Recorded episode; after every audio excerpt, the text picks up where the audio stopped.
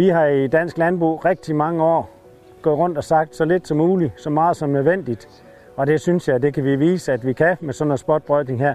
Der er vi virkelig nede, at vi gør kun det, der skal til.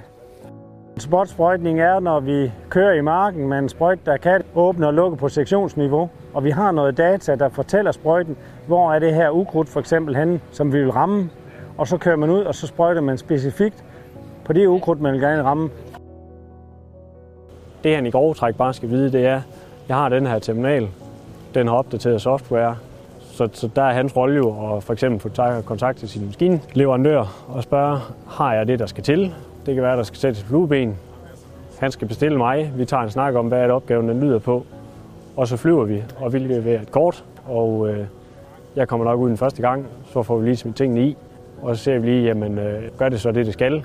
Det, det vil tit og ofte kræve en investering i dit udstyr, men hvis man vil, så kan man.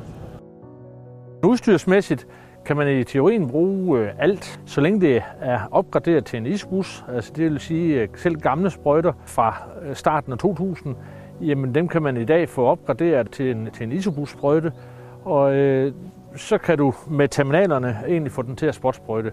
Den tekniske øvelse, det er egentlig bare at tage fat i en forhandler af sprøjten, og øh, tage en snak med ham om det, og så er der simpelthen pakker, der tilkøbes, og så er man i teorien kørende.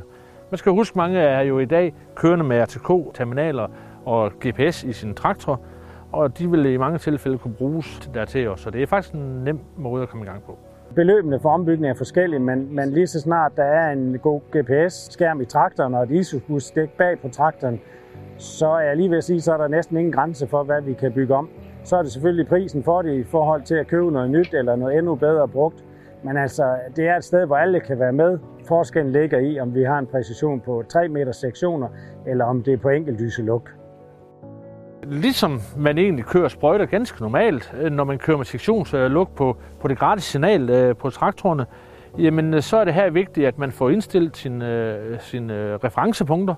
Og når vi snakker spotsprøjtning, jamen, så gør vi faktisk det, at vi lægger en plade ud i marken. Vi bruger den som reference. Vi har fløjen henover med dronen, så vi ved præcis, hvor pladen, pladen ligger. Og så kører vi sprøjten hen og kører, holder lige over øh, pladen. Og så indretter, eller tilretter vi sprøjten, sådan at vi ved, at punktet den er der. Og så vil den passe lige så godt som, eller næsten lige så godt som en, en R T K. Det er klart, at vi skal køre med en lille, større, en lille smule større buffer, når vi kører med øh, et gratis signal. Hold det op imod R T K, ja, det er selvfølgelig den almindelige unøjagtighed af R T K. Ægner signal på de femogtyve centimeter, forskel er der på det. Men ellers, når vi kører ud i marken og, og sprøjter, så er det fuldstændig ligegyldigt, rent øh, besparelsesmæssigt. Øh, det er klart, at den enkelte lyseluk halvtreds centimeter vil give den største besparelse, men vil have kæmpe besparelse også på delbredderne. Så der er ikke noget øh, til hinder for, at, at de gamle sprøjter ikke kan komme i gang.